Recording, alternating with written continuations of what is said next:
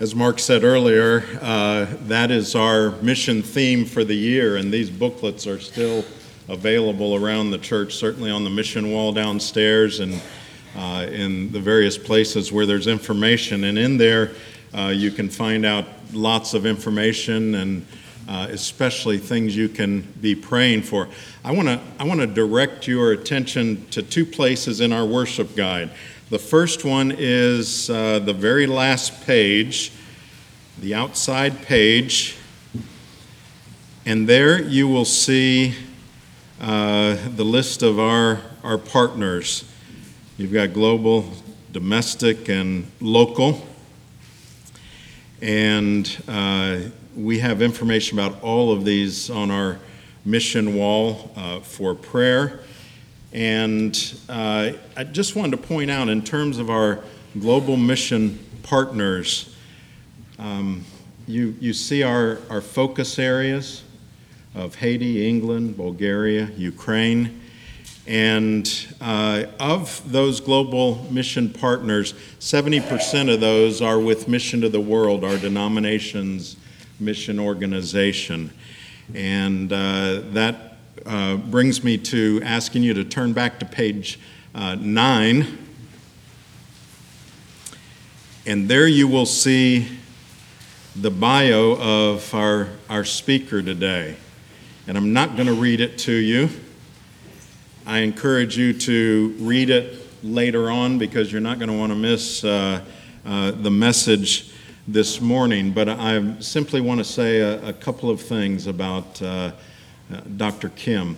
I've been in the Presbyterian Church in America since nineteen eighty-two, when the denomination I was ordained in came into the P C A.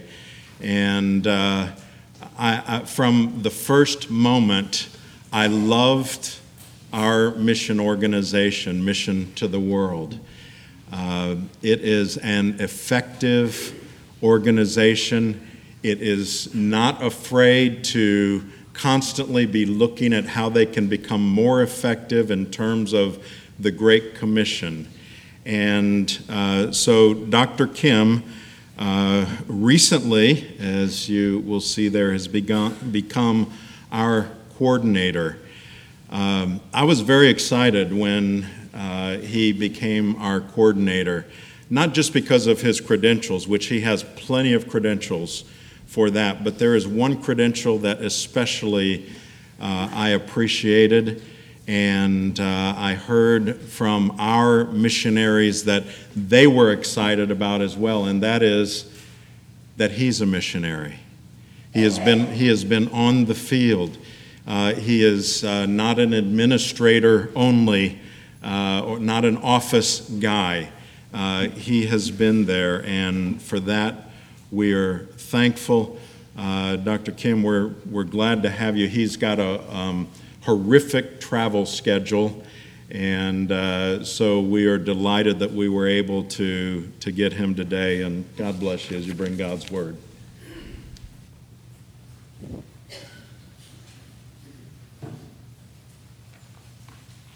Good morning. Um, I'm humbled and honored to be here today as the coordinator of Mission, Mission to the World. I would have never dreamed in God's providence that he would call me to this. Uh, again, I'm so humbled and grateful to serve in this way. Thank you for the introduction. It's very kind of you um, to do so. If you have your Bibles with you, I'd invite you to turn into the scriptures to the Gospel of Matthew, the twenty-eighth chapter. Verses sixteen through twenty, I believe it's also in your bulletin, if you have your bulletins open.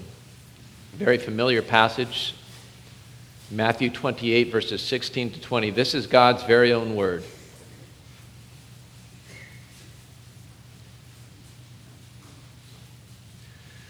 Now the eleven disciples went to Galilee, to the mountain to which Jesus had directed them.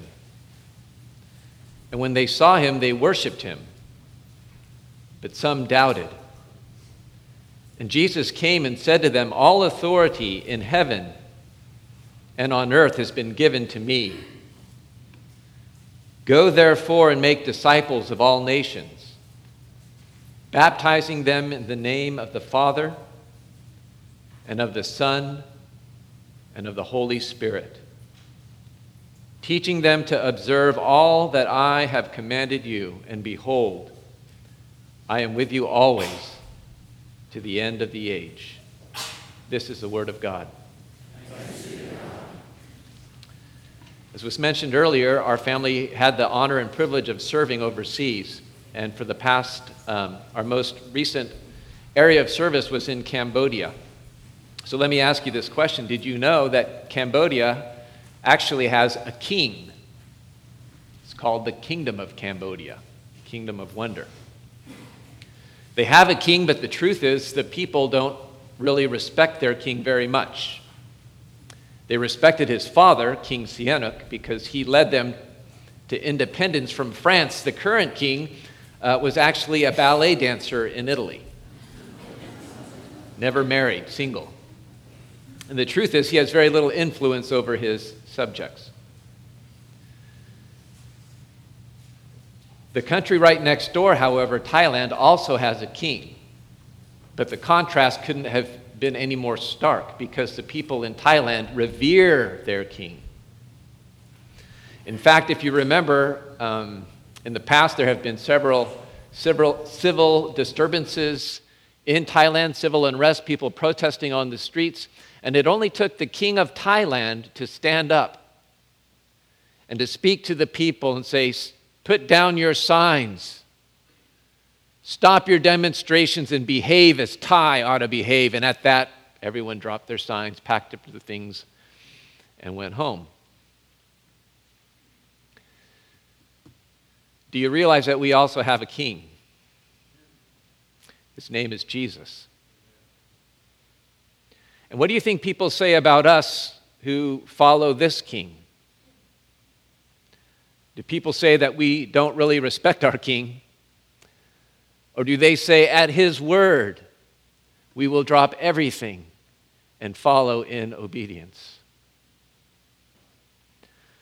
Our message today is, here, is to hear again these words of our Lord and Savior before he ascends to heaven, after he was raised from the dead. To hear these final words to his disciples. And you see, this message is to renew our passion for missions. It is to shape our perspective of what missions is. And it is to give us all a renewed sense of purpose as we live as citizens of the kingdom of God. I think the first thing the Lord is telling us this morning is that we, we really don't deserve to be a part of this kingdom-building work. Can you imagine what must have been going on in those disciples' minds as they heard the news from Mary Magdalene that early Sunday morning? Jesus is alive. He is risen. And he wants to meet us in Galilee.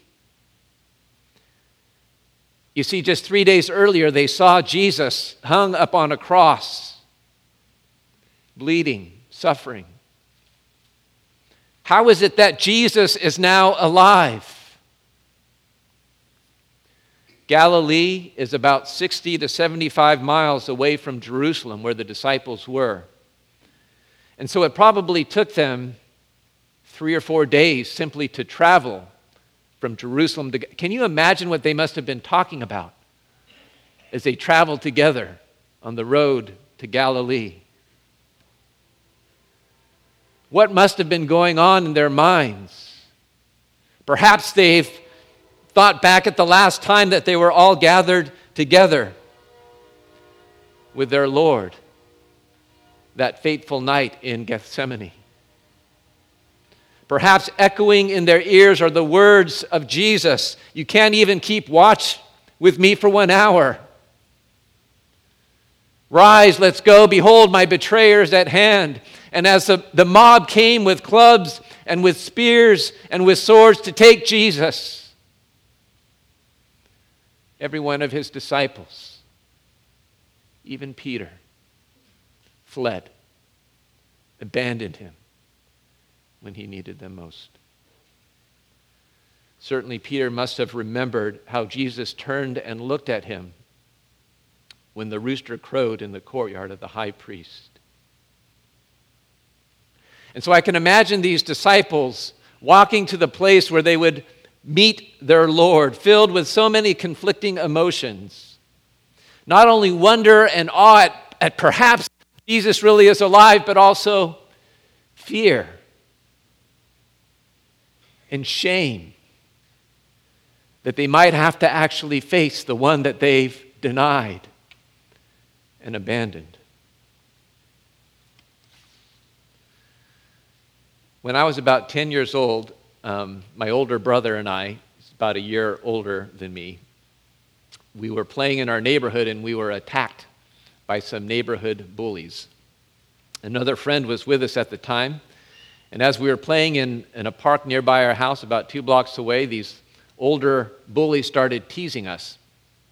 And being rascally boys that we were, we yelled back and probably called them names we shouldn't have, not expecting what would happen next. They actually started chasing after us, and so sure enough, all three of us on our bikes hopped on, and we pedaled as fast as we could back to our home, back where it was safe, on our front lawn. It was about two blocks away, and all I remember is hearing this screaming, screaming. I was screaming. Our hearts were beating. Sure enough, I was the first back to the house, and my friend next to me, and I, I turned back and I looked, and there was my brother a block away. The chain had fallen off his bike. And sure enough, those older bullies caught up to him, and they took a couple cheap shots, took off, and there he was, humiliated, weeping, angry. He picks up his bike. He walks it over to where we were. We were just standing there dumbfounded at this whole scene transpiring before us. He threw down, he threw down his bike. He walked up to me, and he slugged me in the stomach, and he said, "Where were you? Didn't you hear me cry for help?" Of course, I, I really didn't hear him call. I just heard random screaming. And I felt so bad after that incident. Afterwards, we asked our dad to teach us Taekwondo. It only lasted a couple weeks. You see, we should expect Jesus to come to his disciples and slug them and to say, "Where were you?" But he doesn't. He doesn't rebuke them. He doesn't reject them. He doesn't call them out for their cowardice. In fact, he goes and tells Mary Magdalene, "Go tell my brothers to meet me in Galilee." He still calls them his brothers, even Peter. And when he speaks to them on the mountain, he doesn't even mention their failures. He doesn't mention their sins, and not even the fact that while he was standing before them, some of them doubted him. You see, this is a picture of God's amazing grace and mercy. What they deserved is to be abandoned. What they deserved is to be denied before the Father. What they deserved is to be excluded from the kingdom. But instead of rebuke, Jesus, he forgives them. And he enlists them into his kingdom service, the very thing that he himself began. And you see, this is a picture of God's amazing grace. And we ask ourselves, who are these disciples? But they're us. We're just like them. Full of doubt, maybe even full of shame and guilt. Now, I don't know about you, but when someone that I have offended, whom I actually respect, overlooks my sins and shows me mercy and shows me grace, I can't help but love and respect that person even more. And when he demonstrates to me that my relationship with him is so secure and that there are no strings attached to his affection for me, I cannot help but reciprocate this love and affection for him. What he wants is what I want. His desires become my desires. And when I am convinced that I don't have to pretend to be something that I'm not in front of him, but I am assured that he knows me for the sinner that I am and still yet loves me, I cannot help but be passionate for what he is passionate for. You know, we ask this question, where does passion for missions come from? It comes from a deep passion from the Lord, for the Lord, for the one who loves us, for the one who has given his life for us. You see, this is not guilt-trip motivation for missions, but it flows from a deep sense of gratitude, a deep sense of love and affection and admiration for our Lord. And so the more that we dwell upon his grace and mercy for us, the more fuel that we add to missions fire in our hearts. And so, yes, we don't deserve to be a part of this mission work, and yet he allows us this privilege by his grace. The second thing that our Lord is telling us is that we don't have to be afraid to engage in his kingdom work. Why? Because the one who sends us has been given all authority in heaven and on earth. And when we go, we go with his authority. My fear, beloved, is that we don't really believe this. We don't believe that Jesus has all authority. And we don't believe that we send and go with his authority. Oftentimes we fall into one of two extremes. The first extreme is approaching missions with utter fear and dread in our hearts. We think about how ill-equipped we are, how ill-equipped we are to engage with missions, to share our faith, to make disciples, or even to begin praying whether the Lord is calling us overseas or not. For those who are called even to send and support, we are often hesitant to give beyond what we're comfortable with. Why? Because we're afraid. Do we believe that Jesus has all authority in heaven and on earth? Do we believe that we send, that we support, and that we go with his authority? Now, what would the other extreme be? On the one side, utter fear. The other side, being overly confident in our own authority. We think sometimes that because we are educated, because we are wealthy, because we are from the West, that somehow the world has to listen to our message. We think that all authority has been given to us. And so we go out and do missions in our own strength and confidence. Our first mission field was actually the Philippines. And when we arrived there, I had the opportunity to visit the Presbyterian Theological Seminary in Cavite. Just finished my P H D, and I thought about all those years of training to finally go and perhaps serve here these students. And so I met some students on campus and um, introduced myself to them. They were very friendly, as many Filipinos are. And then one of them asked me, "So what year in school are you here?" I was so offended. They thought I was a student, thinking, "Don't you know who I am?" Of course, they didn't know who I was. And so, of course, as a missionary, you have to be humble. So I said, well, I don't, I don't go to school here. And he responded, "Well, are you going to apply?"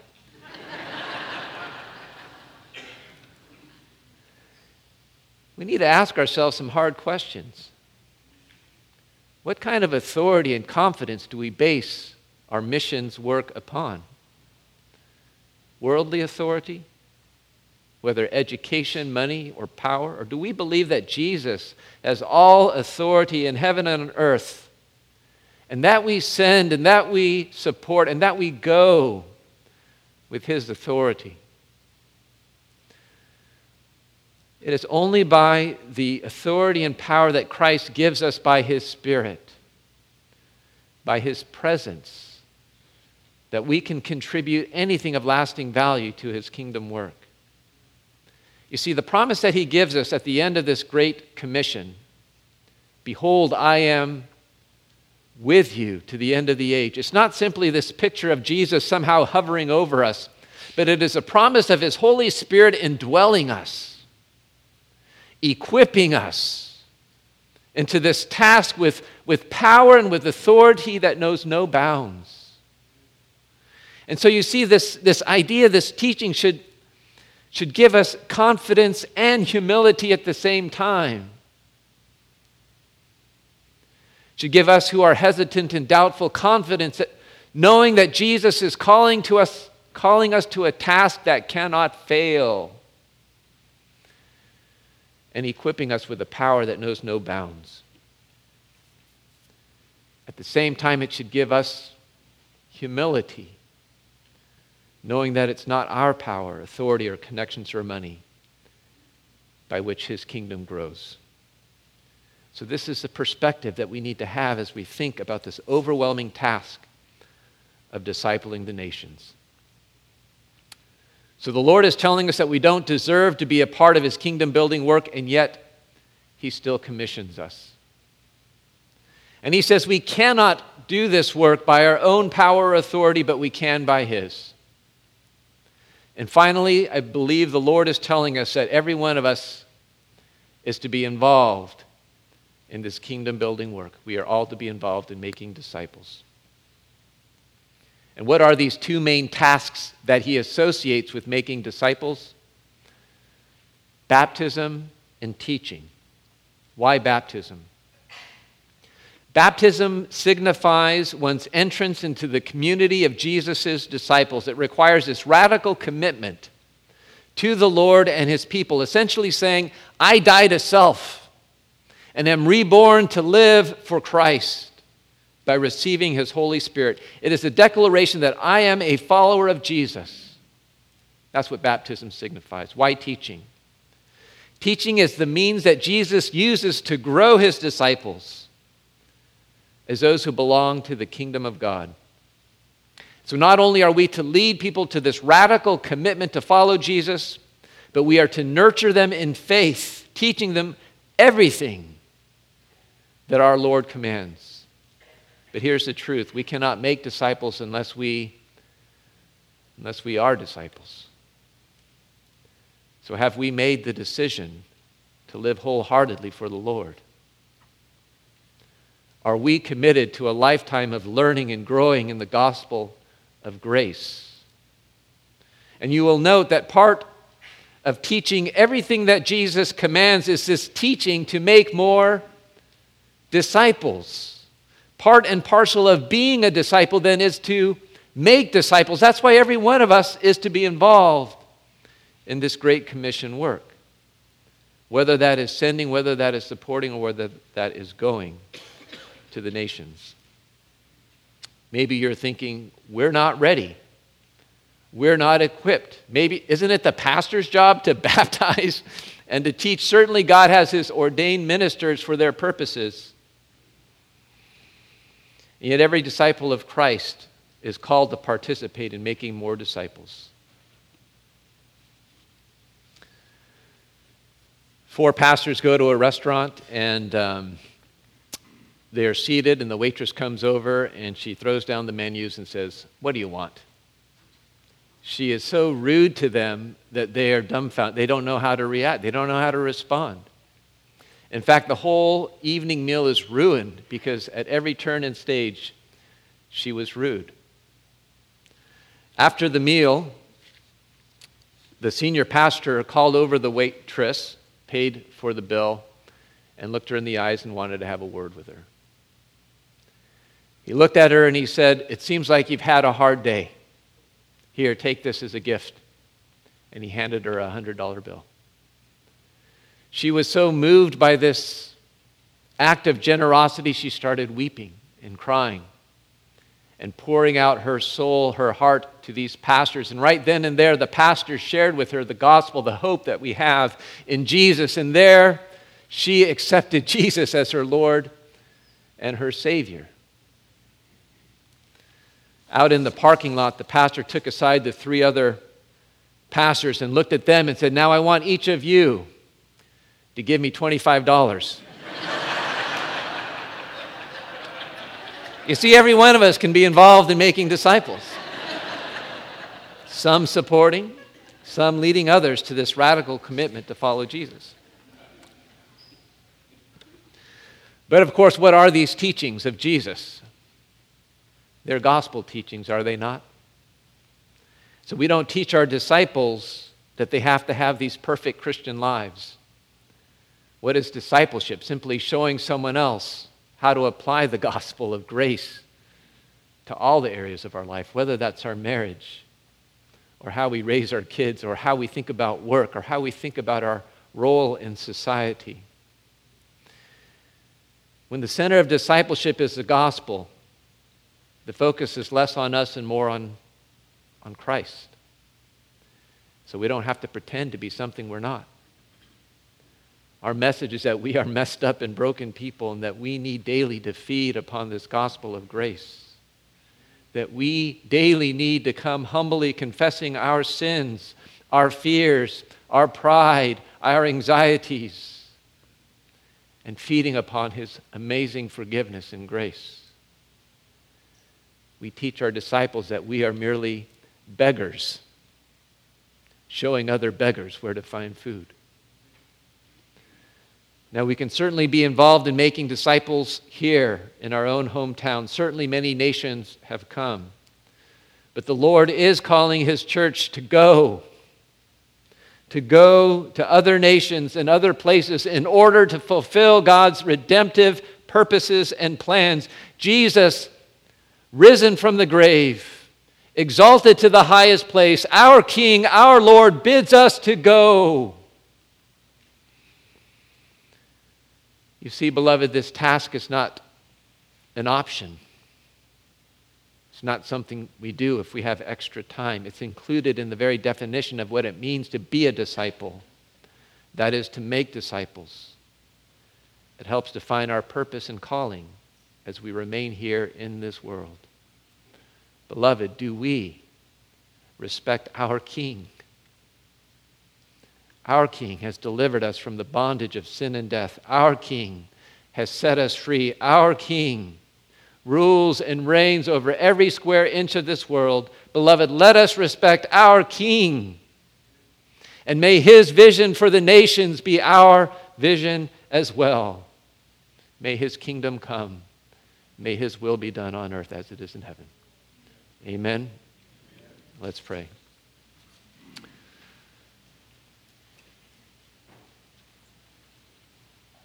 We are so humbled, Lord, at the fact that You would look upon us with Your mercy and grace. We stand before You at times ashamed, full of guilt, and yet we thank You that You overlook these sins of ours and make us sons and daughters of God, citizens of the kingdom of heaven. Father, may the gratitude that we profess be demonstrated in the actions that we take for Your kingdom and for Your glory. We ask in Jesus' name. Amen.